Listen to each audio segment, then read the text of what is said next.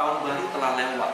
Tanpa kita sadari, tahun demi tahun berlalu dengan begitu cepat.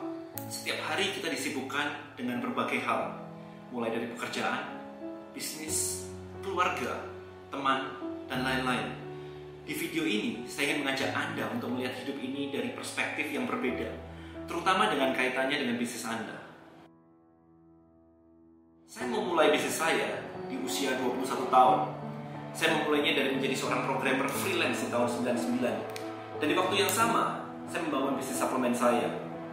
Di kepala saya, seperti kebanyakan orang, ingin membangun sebuah bisnis yang bisa menjadi besar dan membuat saya menjadi kaya. Saya ingin menjadi pemilik bisnis ini 100%, or at least keluarga saya memilikinya 100%. Karena kalau bisa menjadi besar, saya bisa menikmatinya kan?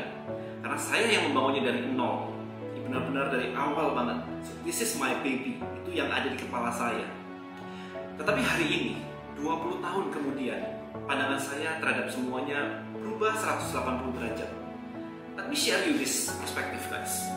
Jadi melihat ke belakang, tahun demi tahun berlalu, bisnis demi bisnis berlalu. Saya pernah mendapatkan bisnis yang benar-benar booming.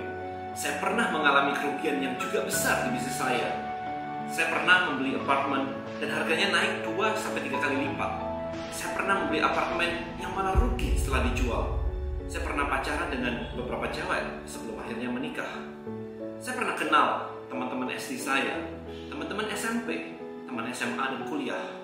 Hari ini saya tidak tahu di mana mereka sekarang berada. Bahkan sebagian besar dari mereka, saya mungkin sudah tidak ingat lagi. Saya pernah punya teman ketika saya bisnis suplemen. Saya juga pernah punya teman ketika bisnis saya gagal. Hari ini, saya juga memiliki banyak teman baru di bisnis baru saya. Dan saya yakin bahwa saya masih akan ketemu banyak orang baru di tahun-tahun berikutnya. Hidup seperti sebuah timeline, sebuah garis lurus dari Anda lahir sampai Anda meninggal. Diri Anda lah yang berjalan mengarungi waktu dari titik awal sampai penghabisan. Dan hanya diri Anda lah yang Anda bawa terus bersama-sama selama perjalanan tersebut. Banyak orang mengalami kemelekatan duniawi. Mereka begitu egois mempertahankan apa pun yang menjadi milik mereka, bisnis mereka, teman mereka.